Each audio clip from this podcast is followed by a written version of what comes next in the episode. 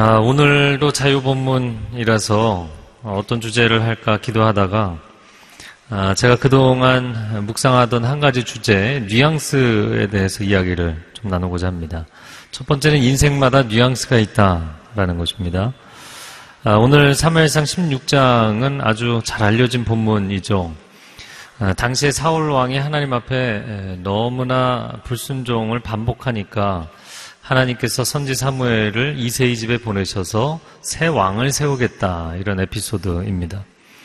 아, 사무엘은 굉장히 혼란스러웠죠. 왕이 시퍼렇게 살아있는데 새 왕을 세워야 된다니 또 내가 세운 왕이 실패했다니 여러 가지로 마음이 어렵고 복잡했지만 순종해서 아, 베들레헴으로 갑니다. 그리고 아, 그들을 저녁 제사에 다른 사람들이 아닌 이세의 집만 이렇게 초대를 하죠. 아, 그리고 이어지는 오늘의 본문입니다. 10절 말씀 같이 읽, 어보겠습니다 이세는 자신의 일곱 아들들 모두를 사무엘 앞에 지나가게 했지만 사무엘은 이렇게 말했습니다. 여호와께서 이들을 선택하지 않으셨다.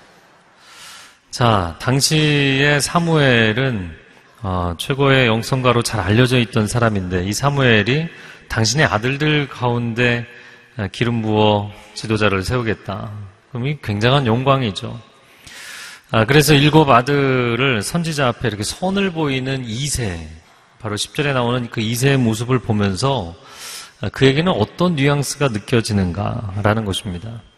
아, 저는 그 말씀을 어제 보면서 첫 번째는 애착, 아, 내 아들들, 자신의 아들들이라고 표현이 되어 있고 그두 번째는 자신감, 아, 내 아들들 모두를 일곱 아들 모두를 선보였다. 그래서 이 아들들 가운데 분명히 오늘 하나님께 기름 부음을 받고 세움 받을 수 있는 좋은 아들이 있을 것이다. 이런 자신감, 이 두 가지 뉘앙스가 풍깁니다. 자, 뉘앙스라는 것이 무엇인가? 쉽게 이야기를 하자면 어감이라고 표현할 수도 있고 행간의 의미라고도 얘기할 수 있겠습니다. 사전적인 의미를 찾아봤는데 좀 길어서 줄여서 얘기를 하자면 어떤 말의 어감으로 인해서 기본적인 의미 이외에 부수적으로 생기는 아, 섬세한 의미의 차이 이게 뉘앙스입니다. 네, 좀 복잡한가요? 그래도 여전히 복잡하다. 그러면 이렇게 생각하시면 돼요. 본 의미가 아닌 다른 의미가 발생하는 거예요. 이게 뉘앙스입니다. 가령 참 잘하네라는 문장이 있는데 그걸 회화적으로 어떤 뉘앙스로 표현하느냐에 따라서 한 세 가지 정도 의미가 가능하죠. 어, 저희 큰아들이 요즘 기타를 계속 치는데 이렇게 얘기를 할 때도 야 그 기타 좀 내려놓고 얘기하면 안 되니? 계속 쳐요. 기타 장족의 발전을 하고 있어요. 그래서 야 너 정말 기타 잘 하는구나. 긍정적인 의미로 얘기할 수도 있고요. 아니면 어떤 사람이 뭐를 하든 간에 뭐 연주든 뭐든 망쳤어요. 그런데 이거를 정반대 의미로 참 잘하네. 이렇게 이야기하면 사실 부정적인 뉘앙스로 이야기를 하는 것이고요.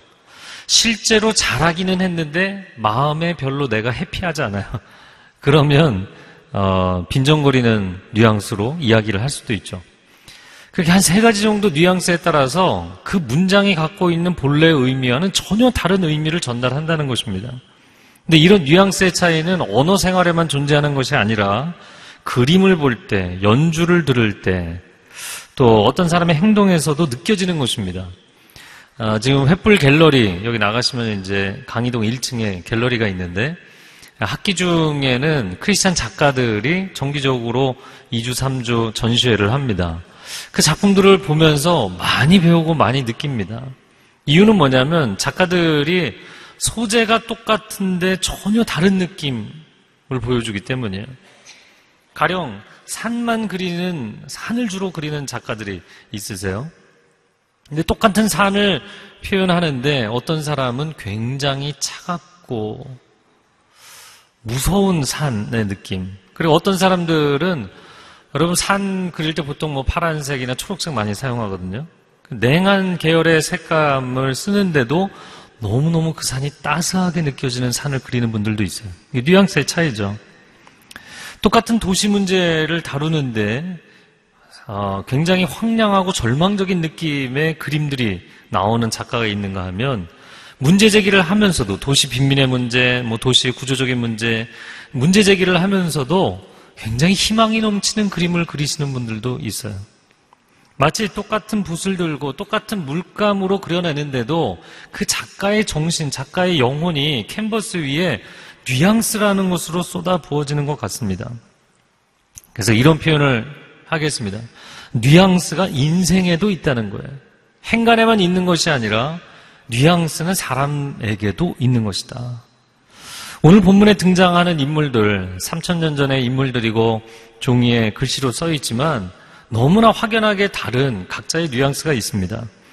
첫 번째 인물 이세로 다시 돌아가 보면 여러분 이 이세가 갖고 있었던 아, 내 자식들, 내 아들들 그리고 일곱 명 중에 분명히 있을 거야. 그리고 일곱 명을 끝까지 선보이는 그의 그 자신감과 애착 이게 건강한 뉘앙스냐는 것이죠. 자기는 아무런 문제 의식이 없는데 아, 그 이후로 성경을 읽는 모든 독자들은 이세의 인생에 문제가 있다라는 뉘앙스를 읽어간다는 거예요. 왜냐하면 선지자가 장남 엘리압도 불합격, 둘째 아비나답, 아, 아비나답도 불합격, 셋째 삼마도 불합격. 그러면 그 정도 불합격이 되면 약간 좀 긴장을 해야 되잖아요. 그런데 일곱 명 중에 분명히 있을 거다. 아주 자랑스럽게 선을 보이는 이세입니다. 마치 이렇게 말하는 것 같아요. 하나님, 여기 저의 일곱 아들들이 있습니다. 이 아들들 가운데 하나님이 찾으시는 사람 분명히 있을 것입니다. 아니, 있어야 합니다. 그리고는 선지자가 이게 정말 다냐. 막내가 하나 있기는 한데, 저 같은 막내가 들으면 굉장히 불쾌한 뉘앙스. 그 막내 데려와라. 이렇게 이야기를 하죠. 여러분, 참 어떻게 보면 왜 이런 말을 부모로서 하는 것일까? 일곱 명의 아들이 선을 보이는데 만약에 통과를 못하면, 오, 뭐 아들이 하나 더 있는데 이 얘기는 아버지가 해야 되는 거잖아요. 근데 선지자가 그거를 굳이 질문을 해서야 억지로 대답을 하고 꺼려하고 주저하는 태도를 보이잖아요. 뭐, 그 녀석은 하나 뻔합니다. 그건 양지키고 있어야 되는데, 그거 데려오면 안 되는데. 이런 식의 뉘앙스를 보이고 있어요. 그러면 이 짧은 한 토막의 대사이지만 이세의 인생에서 풍기는 뉘앙스는 뭔가요? 아, 그는 차별을 하고 있구나. 이 집안에서는 너무나 당연지사로 여겨지고 있는 것이고 이세는 아무런 문제가 없다고 느끼고 있어요. 아마 그가 자신의 이야기가 이렇게 성경으로 기록돼서 수많은 사람들이 읽을 것을 알았다면 이렇게 행동을 안 하지 않았을까? 근데 자기는 무의식적으로 너무나 당연하게 그런 뉘앙스를 풍긴 거예요. 그러나 모든 독자들은 알고 있어요. 사무엘도 알고 있어요. 아, 차별하고 있구나.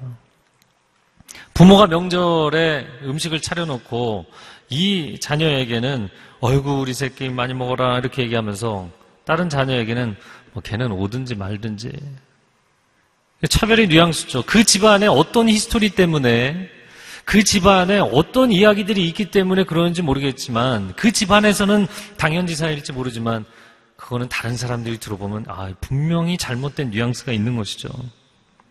이새의 더 큰 문제는 뭐냐면 내가 내 자식은 가장 잘 알고 있다는 거예요. 선지자보다 당신이 그 사람 찾아도 내가 내 자식을 더 잘 알지.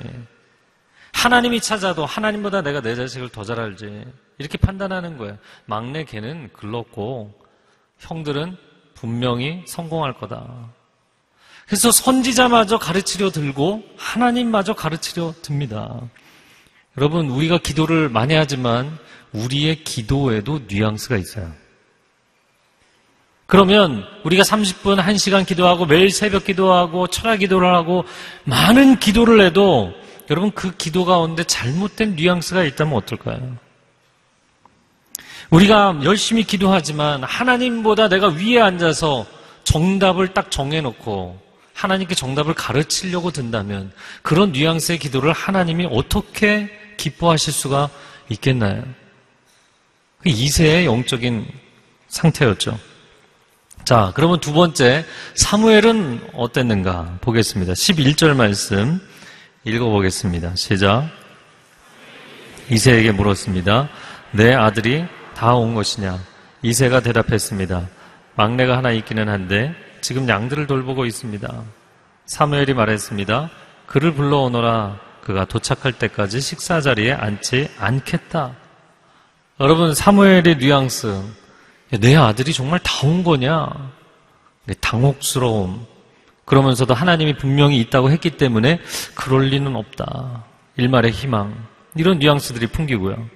그리고 막내가 있다는 이야기를 듣고 데려와라. 그 막내 데려오기 전까지는 우리 시작조차 하지 않을 것이다. 여러분, 사무엘이 보여주는 뉘앙스가 뭔가요? 아, 여기는 글로 쓰여 있지만 충분히 이 상상이 가능하잖아요. 오늘 이 저녁에 반드시 내가 하나님의 사람을 찾아내서 세우겠다라는 이 사명자의 뉘앙스가 있는 것이죠. 만약에 사무엘이 같은 이야기지만 조금 다른 어감으로 표현했다면 어떨까요? 막내도 데려오면 좋을 텐데. 이 정도의 뉘앙스로 이야기를 했다면 이세는 다르게 해석했을 것입니다. 아, 저 정도 이야기는 막내를 데려오라는 제안을 내가 무시해도 되는 정도겠구나 해석했겠죠. 왜냐하면 자기 아들들 중에 아무도 합격을 못했는데 하나가 더 있음에도 불구하고 그 아들을 데려올 생각조차 안 하는 아버지. 그 아버지에게 선지자가 꾸중을 하면서까지 데리고 오게 만든 상황이잖아요. 제가 이 뉘앙스에 대해서 처음으로 많이 생각하게 된 계기는 6년 전에 아부다비 온누리 교회를 세울 때 한 달을 가서 새벽 예배하고 또 여러 가지 이제 교육을 하고 했던 그 한 달 기간 중이었습니다. 아는 청년이 한 두 시간 거리에 있는 두바이에서 일을 하고 있었는데 그 청년을 만나러 갔어요. 두바이에. 어, 근데 이제 둘이 어, 양고기 집에 앉아서 있는데 자기 후배를 불렀대요. 괜찮네요. 어, 괜찮다. 어, 그런데 그 후배가 저 멀리서 걸어오는데 멀리서만 봐도 벌써 인생의 뉘앙스가 느껴지더라고요. 테디베어. 굉장히 마음 좋은 사람이 있잖아요. 마음씨 좋은. 뭐든지 부탁해도 다 들어줄 것 같은. 그 마음씨 좋은 사람이에요. 그런데 앉아서 그 후배 이야기를 하고 또 본인 이야기를 하는데 이 청년 사정이 너무나 딱한 거예요. 이 친구가 영어도 잘하고 이 중동에 오래 살면서 그쪽 상황을 잘 아니까 한국에서 지사 파견 오는 사람들, 항공사 직원들, 스튜어디스들 정착하는 거 다 도와준 거예요. 이사할 때마다 도와달라고 그러면 다 도와줬어요. 그리고 교회에서도 주일 준비할 때 청년들이 남아서 뭐 교회에서 주일 준비하다가 야, 너무 늦었다. 그러면 다 가도 마지막까지 마무리 사역을 했던 게 이 친구예요. 그런데 정작 자기가 도움이 필요해서 전화를 하니까 사람들이 너무나 쉽게 거절하는 거예요. 어, 나 시간 없어. 나 바빠. 나 힘들어. 상처를 너무나 많이 받아서 이 청년이 두 달째 교회를 안 다니고 있더라고요. 네. 마음에 상처를 받은 테디베어. 제 앞에 이렇게 앉아있더라고요. 그래서 제가 어떻게 해야 되나. 하나님 이 친구에게 어떻게 상담을 해줘야 좋겠습니까? 이게 이야기를 들으면서 제가 하나님 앞에 속으로는 기도할 때 그때 하나님이 주셨던 단어가 뉘앙스라는 단어입니다. 그리고 제가 청년에게 이렇게 이야기를 했어요. 아, 형제님, 인생에도 뉘앙스가 있는 것입니다. 형제님이 사람들에게 편안하고 좋은 사람으로 보이는 것은 좋지만 쉬운 사람으로 보이는 것은 좋지 않은 것입니다. 여러분 무슨 얘기인가요? 나는 사람들에게 편안하게 좋은 사람으로 다가가고 싶었어요. 근데 사람들은 내 인생에서 다른 뉘앙스를 해석했다는 거예요. 만약에 형제님이 그런 뉘앙스를 풍기게 되면 스스로 상처받고 자기가 먼저 나가 떨어지게 됩니다. 제가 한 가지 질문하죠. 몸이 아프고 너무 바쁘고 상황이 어려워도 사람들이 부탁하면 다 도와주셨죠? 네. 적어도 자기 자신을 돌볼 줄 알아야 되는 것입니다. 때로는 노라고 거절할 줄도 알아야 되는 것입니다. 사람들에게 친절하고 싶어도 내가 나 자신을 스스로 소중하게 여기지 않으면 다른 사람들도 당신을 소중하게 여겨주지 않습니다. 여러분, 많은 사람들이 자신이 어떤 뉘앙스를 풍기며 살아가는지는 생각하지 않고 피해 의식만 갖습니다. 억울하다고 생각합니다. 그러나 사실은 내가 의도하지 않았던 전혀 다른 방향의 뉘앙스를 사람들에게 풍겨서 그 사람들이 내 인생을 오해하게 만든 거예요. 그런 경우가 많습니다. 어떻게 내가 그렇게 친절을 베풀었는데 나를 이렇게 무시할 수 있느냐. 여러분, 가족 간에도 그런 마음들이 생기고요. 또 직장 동료들 간에도 그런 일이 생깁니다. 근데 사실은 내가 잘못된 뉘앙스를 풍긴 경우가 굉장히 많죠. 몇 가지를 더 생각을 해보겠습니다. 이거 뭐, 하나의 한 챕터씩 얘기를 해야 되는데, 예, 짧게 짧게 이야기하겠습니다. 잘 들어보시기 바랍니다. 유쾌한 사람으로 보이는 것은 좋은 것이지만, 우스운 사람으로 보이는 것은 안 좋은 것이죠. 신중해 보이는 것은 좋은 것이지만, 너무 신중하다 못해 소심해 보이는 것은 좋지 않은 것이죠. 어, 회사에서 무슨 일이든 막 적극적으로 달려들어서 일하는 분들 있죠. 적극적으로 일하고 적극적으로 보이는 건 좋지만 그게 지나쳐서 공격적으로 보인다면 당신은 의도하지 않은 굉장히 부정적인 뉘앙스를 풍기며 사는 것이죠.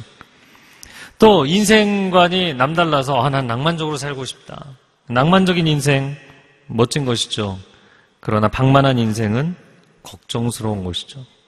어, 왜 그러냐? 난 낭만스러운, 낭만적인 인생을 살고 있다. 근데 다른 사람들은 당신을 걱정스럽게 보고 있다. 그러면 고려해 봐야 되는 것이죠. 밝아 보이는 것은 좋은 것이지만 가벼워 보이는 것은 좋지가 않죠. 아, 그리고 뭐 저는 저의 캐릭터 때문에 오랫동안 고민을 했던 주제인데 진지하게 말하는 것과 지루하게 말하는 것은 전혀 다른 것이죠. 전 좀 진지한 사람이거든요. 근데 진지하게 얘기하다 보니까 어, 지루해 하지 않을까. 그래서 설교를 좀 재밌게 해보려고 뭐 유머도 뭐 연구해보고 많이 해봤어요. 근데 안 돼요. 그냥 생긴 대로 살아야겠다. 근데 알게 된 것은 진지하다고 꼭 지루한 건 아니에요.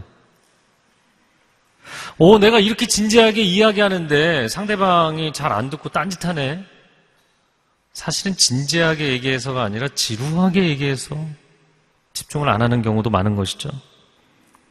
주관이 뚜렷한 것과 그게 지나쳐서 고집스러워 보이는 것은 다른 것입니다. 전혀 다른 것입니다. 여유 있어 보이는 것과 아 나는 여유 있게 지내는 거야. 근데 다른 사람들은 당신을 다 아, 너무 게을르다. 라고 해석하고 있다면 나는 내가 의도하는 것과 전혀 다른 뉘앙스를 풍기는 거예요. 가족 여행 여름에 많이들 갔다 오셨을 텐데요. 아빠들이 직장에서 일하는 속도로 가족 여행을 가시면 문제가 생기죠, 서로. 그래서 본인은 가족들은 다 너무 느려 터졌고 나는 신속하고 기민하게 움직인다 이렇게 보는데 가족들은 어, 너무 조급하다. 네, 이렇게 해석을 한다면 전혀 다른 것입니다. 여러분 사람들은 그 사람이 지금 이야기하는 어떤 문장보다 그 문장을 표현하는 그의 인생의 뉘앙스에 더 관심이 많다는 거예요. 예전에 담임 목사님께서 저희 부교육자들에게 그런 얘기 하신 적이 있어요. 설교학에서도 그런 얘기를 한다고. 아, 회중들이 설교를 들을 때 설교의 내용보다 그 사람의 목소리를 먼저 듣고 맞나요? 어, 반응들이 없으시네요. 이건 무슨 뉘앙스죠? 그리고 사실은 더 먼저 보는 것은 머리 헤어스타일. 지난주에 시원하게 잘랐는데 헤어스타일, 옷 입는 것, 넥타이, 얼굴 안색. 그래서요, 여러분 주일날 설교가 끝나고 나면 설교 내용에 대한 코멘트보다 오늘 좀 피곤해 보이시네요. 오늘은 좋아 보이시네. 이게 압도적으로 많아요. 물론 여러분 회중들이 설교를 안 듣고 관상만 보고 있는 건 문제가 심각하죠. 그런데 사람들은 그 내용을 수용하는 데 있어서 뉘앙스를 통해서 수용한다는 것입니다. 뉘앙스를 통해서 해석한다는 거예요. 그래서 이 뉘앙스의 차이는 어마어마한 차이인 것입니다. 그 차이 때문에 내 인생이 전달하고자 하는 메시지와는 다른 메시지가 전달되는 경우가 많다고요. 나는 늘 지인들을 즐겁게 해주려고 유쾌하게 했다고 생각했는데 사람들은 나를 우스운 사람으로 인식하고 있다. 이게 낭패입니다. 나는 정말 회사에 충성하기 위해서 죽도록 충성을 다했는데 회사가 결과적으로 내게 내린 결정을 보니까 아, 저 사람 함부로 대해도 되는 사람 이런 뉘앙스로 해석하고 있었다. 그때 사람은 이제 배신감을 느끼죠. 과연 나는 내 인생을 어떠한 뉘앙스를 풍기며 살아왔는가? 스스로 좀 돌이켜 볼 필요가 있습니다. 두 번째 나누고 싶은 것은 영적인 뉘앙스도 있다라는 것입니다. 12절 말씀 같이 읽겠습니다. 그래서 이새는 사람을 보내 막내 아들을 데려왔습니다. 그는 발그레한 살결에 눈이 반짝였으며 얼굴이 아름다웠습니다. 그러자 여호와께서 말씀하셨습니다. 저 아이가 맞다. 일어나 그에게 기름 부어라. 그 저녁에 저녁 식사는 한참 늦어지고 저 멀리 들녘에서 양들과 함께 있던 소년을 데리고 왔어요. 자, 이 다윗의 인생에서는 어떤 뉘앙스가 느껴지는가? 물론 오늘 본문에 보면 다윗의 대사는 한 토막도 안 나옵니다. 한 단어조차 안 나옵니다. 아, 그를 그냥 급하게 데려왔어요. 막 달려오느라 예, 땀이 이마에 송글송글 맺혀 있고 아, 어슴풀의 등불빛이죠. 뭐 그 3천 년 전에 전기불이 들어오는 걸 아니까 그 등불빛에 비춰진 이 소년의 모습을 세 가지로 표현을 했어요. 첫 번째는 발그레한 살결. 아, 그 어슴풀의 한빛 속에서도 얼굴이 붉게 아, 이 태양에 그을린 빛이 보였다라는 것입니다. 두 번째는 반짝이는 눈, 눈이 반짝였다. 근데 이 반짝이다라는 단어를 직역하자면 아름답다. 눈이 아름다운 사람. 창세기 39장 6절에 요셉은 용모가 빼어나고 아름다웠더라. 이렇게 번역을 했는데 사실 원어상으로는 용과 모를 나눠서 표현했어요. 이 얼굴과 body, face and body가 다 아름답다, 아름답다. 똑같은 단어를 썼어요. 그 단어가 바로 여기에 나오는 반짝인다라는 단어입니다. 눈이 아름다운 사람. 마태복음 6장 22절에 눈은 몸의 등불이다. 눈이 중요하다고 주님 말씀하셨어요. 세상 사람들이 다 동의하는 개념입니다. 눈은 마음의 창이다. 눈으로 이야기한다. 말하지 않아도 눈으로 이야기할 수 있다. 눈만 보면 안다. 눈은 거짓말을 못한다. 그래서 제가 어제 이제 자료들을 검색해 보니까 실제로 맞더라고요. 그 뭐냐면 사람이 뇌에서 어떤 말을 하십시오, 어떤 행동을 하십시오 이렇게 명령을 내리는데 이 눈빛은 명령을 내리기 전에 눈빛이 변해버린대요. 75분의 1초 아주 짧은 순간에 눈빛이 변해버리기 때문에 사람이 자기의 뇌로 눈빛을 통제하지 못한다. 그래서 내가 누군가가 싫은데 아, 난 당신을 좋아합니다. 이렇게 말로는 거짓말을 할 수 있고 표정을 웃으면서 거짓말은 해도 눈빛은 거짓말을 하지 못한다. 그래서 이 동체 인식 기술 굉장히 중요한 기술로 떠오르는 것이죠. 그래서 아름다운 눈이라는 것은 아름다운 마음에 대한 표현입니다. 세 번째, 오늘 본문에 얼굴이 아름다웠다라고 돼 있는데 이 아름답다라는 단어가 토브라는 단어예요. 이 토브라는 것은 영적인 개념이죠. 하나님 보시기에 선한 영혼이었다. 아, 그러니까 창세기 1장에 보면 하나님이 천지를 창조하시고 보시기에 좋았더라. 그 좋았다가 토브입니다. 그래서 이 개념은 우리가 영어 단어로 표현을 하자면 나이스한 게 아니라 굿이에요. 뭐 괜찮네, 어, 멋지네 그런 정도가 아닙니다. 아 정말 좋다 그런 개념이에요. 노래를 들었어요. 그런데 아, 그 노래 괜찮네 라는 반응과 야 그 노래 정말 좋다 신금을 울린다. 네, 그럴 때 좋다의 개념이죠. 그럼 어떻게 이 목동 소년이 그런 선한 영혼, 좋은 마음을 품고 살 수가 있었는가? 그것은 좋으신 하나님을 바라보았기 때문에 바라봄의 법칙이죠.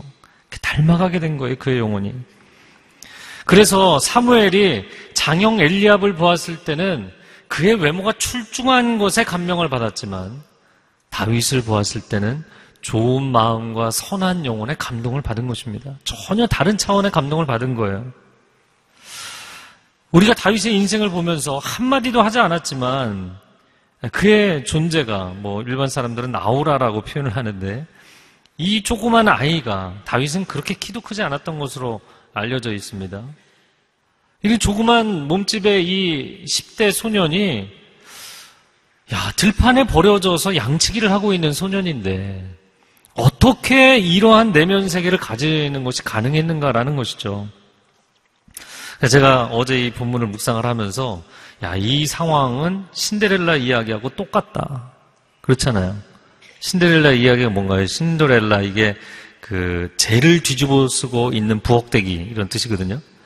신데렐라 너는 집에서 부엌이나 지키고 있어. 사고 치지 말고. 그리고서는 언니들만 예쁘게 옷 입혀갖고 왕궁의 잔치에 선택받기 위해서 가는 거잖아요. 네, 별로 재미없나요? 너무 재밌잖아요. 이 똑같은 상황이에요. 근데 이분은 계부도 아니신 분이 그러셨어요. 생부가 위에 일곱 아들만 쫙 빼입혀서 오늘 너희 중에 하나 선택받는다. 그리고 데리고 간 거예요. 야, 너 막내 양치기 너는 가서 양이나 돌보고 있어. 너 사고 치지 말고. 여러분, 그렇게 버림을 받은 아이가 얼마나 그 인생이 외롭고 우울하겠는가. 얼마나 자기 인생이 허무하고 무가치하게 느껴지겠어요. 그게 정상 아닙니까? 그런데 이 아이가 한마디 대사도 없지만 그냥 그 외모를 통해서 풍기는 뉘앙스는 전혀 다른 뉘앙스를 풍기고 있었다는 거예요. 나는 홀로 들녘에 있지만 주님이 나와 함께 하시니 난 전혀 외롭지 않습니다. 이런 뉘앙스의 그 얼굴이. 또한 저는 우울할 새가 없습니다. 바람이 흘러가는 것, 비가 오는 것, 들녘에 잔디가 그 풀이 자라는 것, 물이 흘러가는 것, 이런 자연의 흐름을 늘 보고 있어야 되잖아요. 그러니까 여유가 있으면서도 늘 기민한 영혼이었죠. 또한 그의 인생이 허무하기는커녕 그의 영혼 속에 그의 가슴 속에 하나님을 향한 뜨거운 찬양이 충만했어요. 아, 나에게 이렇게 가치 없는 일만 시키는가? 무가치감에 사로잡혀서 살았던 것이 아니라 소중한 나의 어린 양을 위해서 목숨을 걸며 헌신하는 인생의 열정이 있었어요. 여러분, 다윗이 자신의 그 존재만으로 서 있는 그 모습만으로 놀라운 긍정의 뉘앙스를 풍기고 있었다는 거예요. 오늘도 아, 목사님 찬양 인도해 주셨는데 그럼 찬양 인도할 때 옆에 이렇게 싱어들이 서 있잖아요. 그런데 그 싱어들이 자기 목소리로 찬양을 하는 것일까요? 물론 제가 지금 당연한 얘기를 하고 있죠. 그러나 뉘앙스가 다 다르다는 거예요. 그래서 싱어로 섬기시면 좋겠습니다. 콜링하면 어 저는 노래 자신이 없는데요. 그래요. 아, 너무 걱정하지 마세요. 볼륨을 좀 줄여드리겠습니다. 전 정말 자신 없는데요. 아 너무 걱정하지 마십시오. 볼륨을 아예 꺼드릴 수도 있습니다. 그러면 이제 기분 나쁘게 째려보죠. 여러분, 사실은 찬양 인도할 때 인도자 목소리 외에 싱어들은 거의 목소리 많이 안 들려요. 그럼 그분들이 무엇으로 찬양하는 것일까요?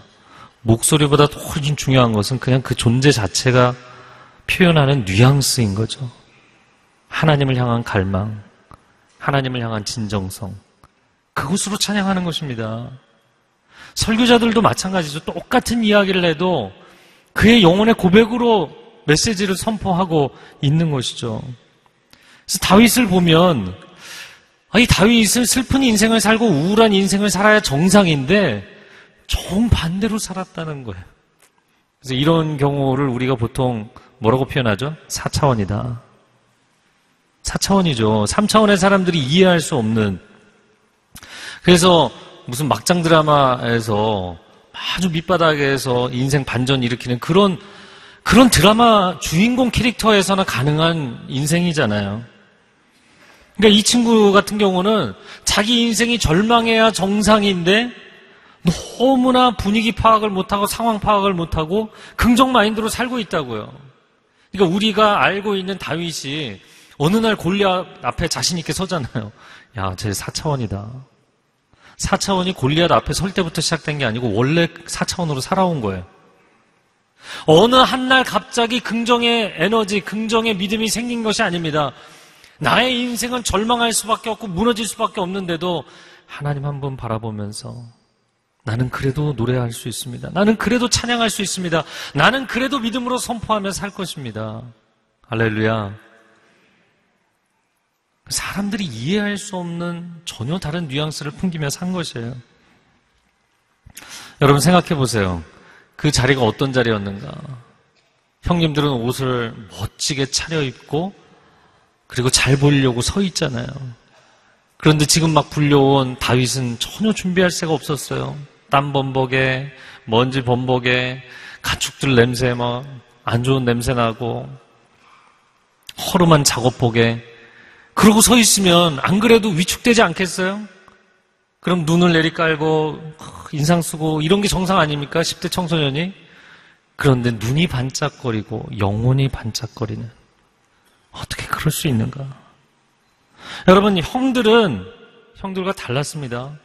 형들은 평상시에는 정답으로 살지 않았지만 선지자 앞에서는 정답인 것처럼 보이려고 애를 썼어요. 다윗은 그러지 않았다는 것입니다. 잘 보일 생각이 없었어요. 그러나 다윗은 이미 그의 삶을 정답으로 살고 있었던 것입니다. 이제 입시 시즌이 다가오는데 면접 보죠. 또 회사 들어갈 때도 면접 보고. 그럼 면접 볼 때 교회도 뭐 교육자들이나 직원들 뽑을 때 이제 면접을 많이 봅니다. 저도 인사위원회에 있어서 면접을 많이 보는데 보면 사람들이 정답을 얘기하려고 애를 쓰죠. 여러분 정답을 얘기하려고 너무 애쓰지 마세요. 너무 과도하게 애를 쓰면 어, 저 사람이 정답이 아니어서 그런가 보다. 이런 생각이 들어요. 근데 무슨 이야기를 해도 그 사람이 정답인 사람을 찾는 겁니다. 면접관들은. 자, 마지막으로 13절을 보겠습니다. 같이 읽습니다. 사무엘은 기름이 담긴 뿔을 가져와 그 형제들 앞에서 다윗에게 기름을 부었습니다. 그날 이후로 여호와의 영이 크게 다윗에게 임했습니다. 그러고 난 뒤 사무엘은 거기서 떠나 라마로 갔습니다. 아, 물론 사람의 뉘앙스를 아는 것도 중요하겠지만 가장 중요한 것은 하나님의 뉘앙스를 아는 것입니다.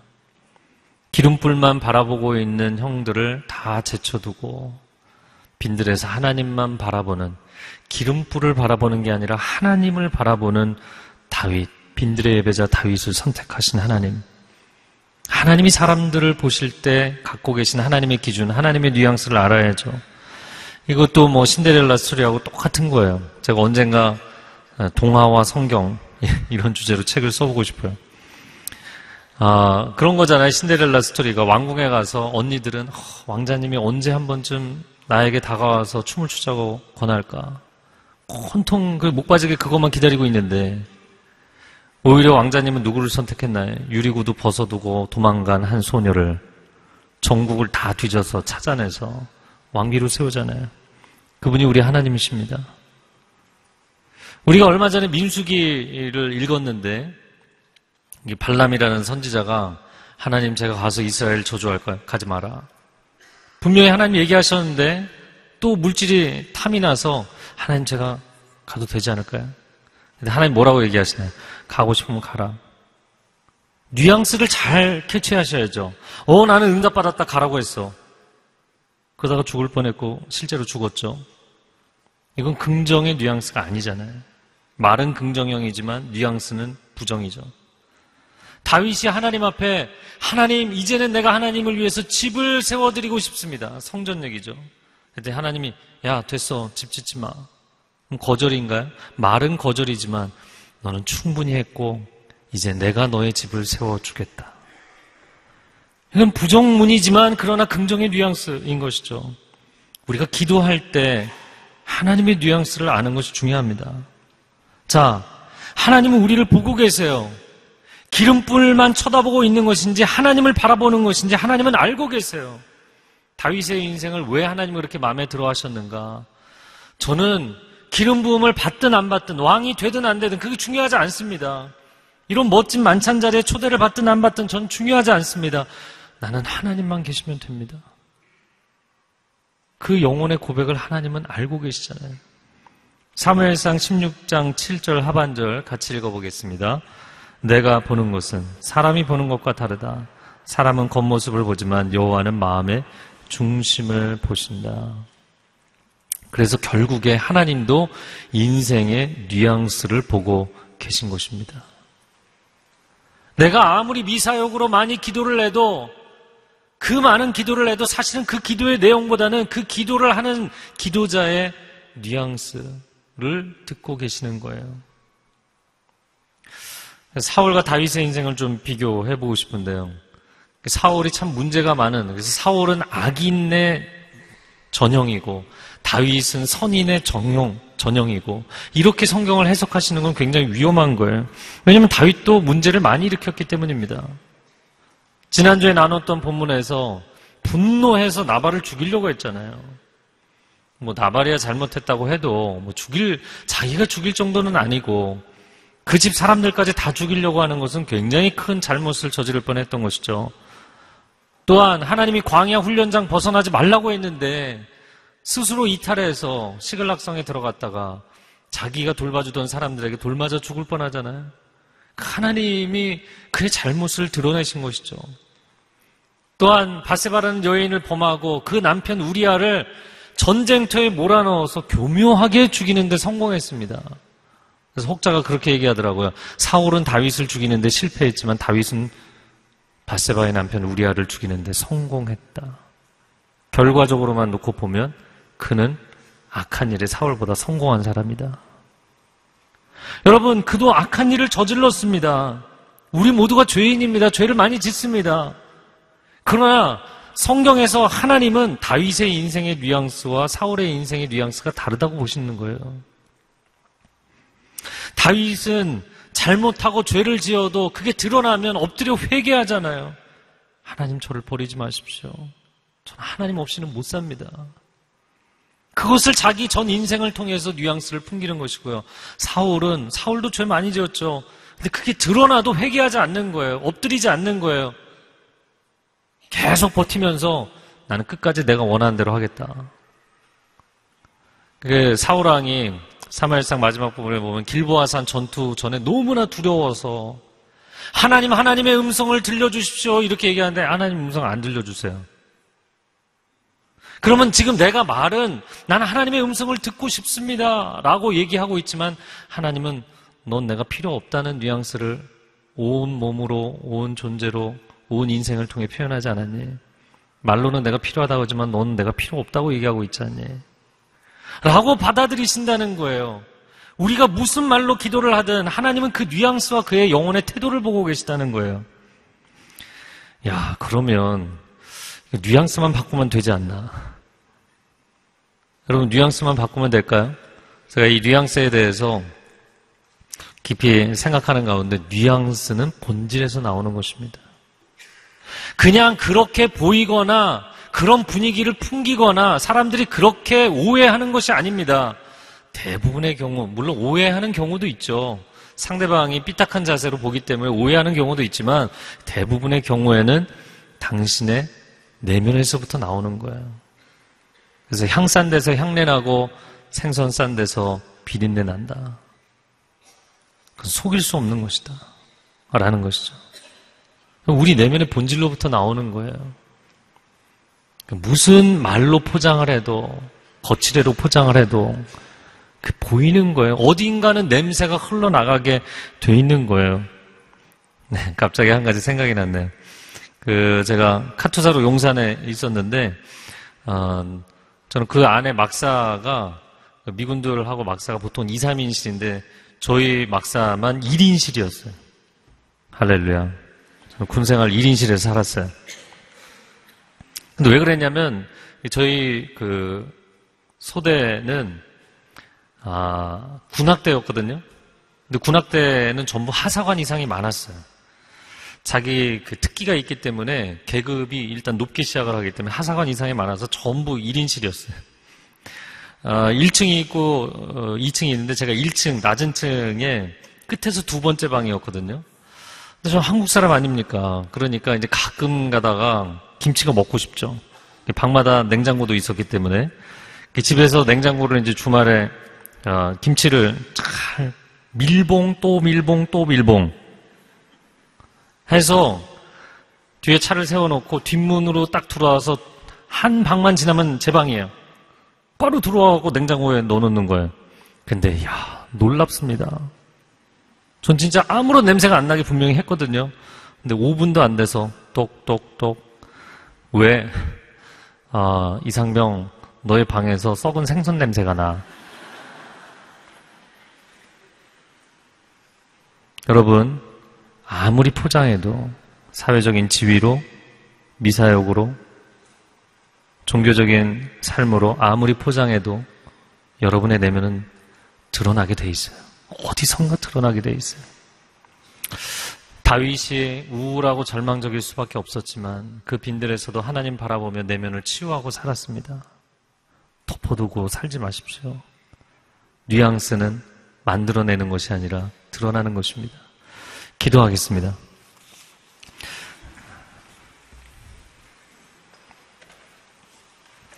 사랑하는 주님, 우리가 하나님 앞에 정직하게 하여 주옵소서.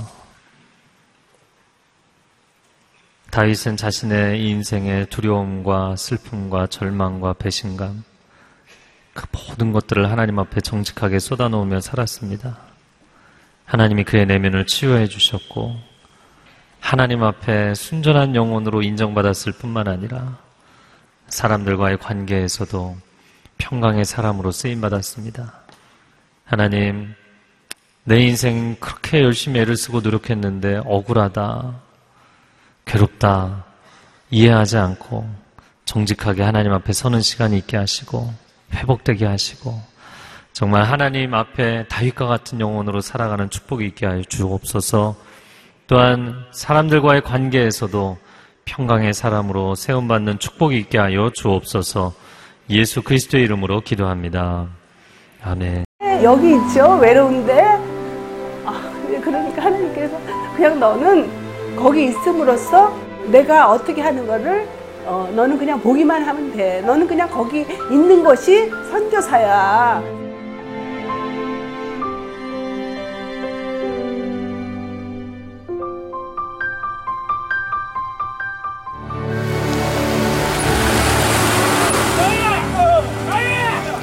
육개월을 그냥 손꼽아 기다리면서 이 산골까지 올까 했는데 드림 컴츄르다.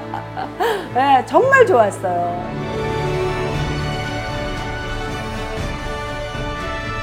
용기였고 또 위로되고 정말 선교사들한테 빵과 같은 거 정말 없어서는 안 되는 함께 가는 선교사들이 일- 이런 외지에 있다 보면 선교사 부인들이 굉장히 그 정신적인 문제가 많이 생기는데 그런 부분을 CGN TV가 완전히 해결을 해줬어요. 이 CGN TV도 사실 크게 저에게 동력자가 돼준 거예요. 온 세상을 위한 복음의 통로 세상을 섬기는 방송 CGN TV 감사합니다. 사랑합니다.